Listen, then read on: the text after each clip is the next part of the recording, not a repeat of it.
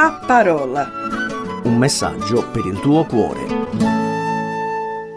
Ciao, sono Martina Petio della Chiesa Gospel di Desio in provincia di Monza e Brianza. Oggi voglio leggere con voi il Vangelo di Luca al capitolo quattro, versetto otto.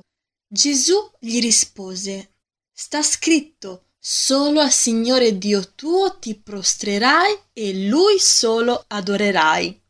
Tutti noi adoriamo qualcosa, ma non qualsiasi cosa dovrebbe essere adorata. Pensiamo per esempio a dei tifosi durante una partita, no? Si presentano tutti vestiti dalla testa ai piedi con abiti strani, colorati, urlano, gridano, squarciagola, fischiano e capita addirittura che delle volte alcune persone arrivino allo scontro fisico e alla rissa per la loro squadra.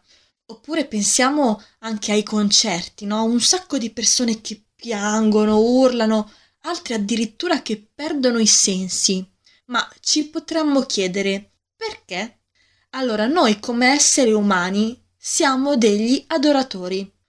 Ognuno di noi adora qualcosa. È quello che siamo perché siamo stati creati così. Ciò a cui pensi o fai per la maggior parte del tempo o a cui dedichi la maggior parte della tua attenzione è ciò che adori di più. L'adorazione è l'atteggiamento del nostro cuore che si inchina davanti a Dio, predisposto a dargli priorità e gloria nella nostra vita. E la domanda che dovremmo porci è: cosa stiamo adorando? Ecco il punto: o stiamo adorando Dio o stiamo adorando qualcos'altro, ma non possiamo adorare entrambi. A volte le persone escono dalla chiesa facendo commenti del tipo eh, sai, non mi sono piaciuti molto i cantici di oggi, oppure la frase e oggi non ero tanto in vena di adorazione, oppure anche eh, i membri del gruppo lode non erano così bravi, eh, non mi sono sentito affatto coinvolto. E l'adorazione però non riguarda te o il gruppo lode o i cantici. Riguarda il ricavare del tempo per Dio nella nostra vita frenetica. Adorare non significa sempre cantare a squarciagola, stonato o non stonato. Può trattarsi semplicemente di entrare alla presenza di Dio e dargli ciò che hai. I canti e la musica fanno parte dell'offrire la nostra adorazione a Gesù, ma lo stile di vita di adorazione è più di un cantico. Molte cose ci spingono in direzioni diverse, per esempio la tivù ti chiederà di rimanere a guardarla per ore, o il tablet o il computer ti chiederanno di prestare loro attenzione, i compiti si accumuleranno, gli amici vorranno uscire e prima che tu te ne accorga sarai travolto dalla frenesia della vita.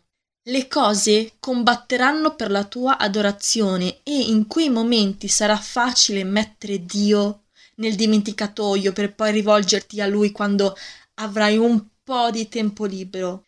Ma dobbiamo assicurarci che questo non accada. Noi non possiamo ridurre un grande Dio a un hobby. Dobbiamo tenerlo in primo piano in tutto ciò che facciamo. Quindi, come dovrebbe essere vivere la tua vita in continua adorazione a Dio? Può essere qualcosa di intenso, come passare qualche ora alla presenza di Dio, ascoltando, parlando con Lui. Oppure qualcosa anche di più semplice, come quando entri in palestra o sul palco o in un campo e ringrazi Dio semplicemente per quello che riesci a fare e ti rendi conto che è grazie a Lui che puoi farlo. Adorare Dio nella tua vita quotidiana potrebbe consistere nel fare amicizia anche con quel compagno di scuola che tutti gli altri deridono, e farlo perché tu sai che Dio ama quel ragazzo tanto quanto gli altri. Piacere a Dio attraverso le nostre attività quotidiane fa parte dell'adorazione. Come ti senti oggi? Sei pieno di gioia o pieno di tristezza e depressione? Allora, se oggi stai bene, la lode aumenterà la tua gioia. E invece se oggi ti senti triste e depresso, la lode è il più potente degli antidepressivi. L'adorazione è la nostra arma. La lode è la nostra arma. Quando adoriamo Smettiamo di guardare alla battaglia di fronte a noi e cominciamo a guardare a Dio in noi. Adora nel mezzo della tua preoccupazione, nel mezzo della tua paura e del tuo stress. La nostra adorazione segna una svolta e il nemico non vuole che tu abbia una svolta, perché non vuole che tu vada verso ciò che Dio ha per te, perché l'adorazione fa crollare i muri. Ecco il punto. Allora, Satana è allergico alla lode. Quando senti che sta tentando di distruggerti o di rubare la tua fiducia, comincia a lodare il nome di Gesù. Guardate la storia di Giosafat nella Bibbia, no? Che guidava le truppe di Giuda per combattere i nemici che li circondavano.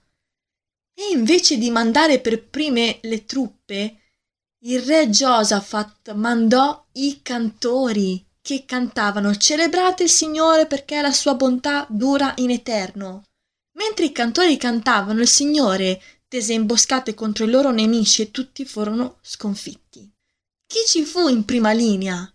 Gli adoratori. E questo dimostra che lodare Dio sconfigge il nemico nella nostra vita. La vera adorazione ha luogo anche quando non abbiamo paura di esprimere ciò che sentiamo. L'adorazione dovrebbe portarci al punto in cui possiamo essere onesti.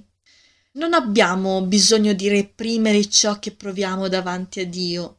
Dio non ci rimprovera per la nostra onestà, il che non vuol dire che abbiamo ragione, ma se siamo onesti, Lui può aiutarci e portarci a vedere dove abbiamo torto e affrontare la verità. Prendiamo come esempio eh, Davide. Davide sappiamo benissimo che era un vero adoratore, no? Lui sapeva di essere amato da Dio ed era un adoratore appassionato. Davide poteva fidarsi di Dio nei problemi opprimenti, come combattere il gigante Golia. Davide però dovette aspettare molto tempo prima che Dio adempisse la promessa di farlo diventare re. Ha dovuto nascondersi per salvarsi la vita dal re Saul. E invece di abbandonare la sua fede in Dio, Davide si è spinto ancora più in profondità, perfino mentre aspettava. E durante la sua attesa espresse la sua lode dicendo, nel Salmo cinque, «Al mattino ti offro la mia preghiera e attendo un tuo cenno». La frase «attendo un tuo cenno» parla di speranza certa. Sempre nel Salmo cinque Davide apre il suo cuore a Dio e dopo sposta l'attenzione sulla lode a Dio, il quale avrebbe risposto per certo.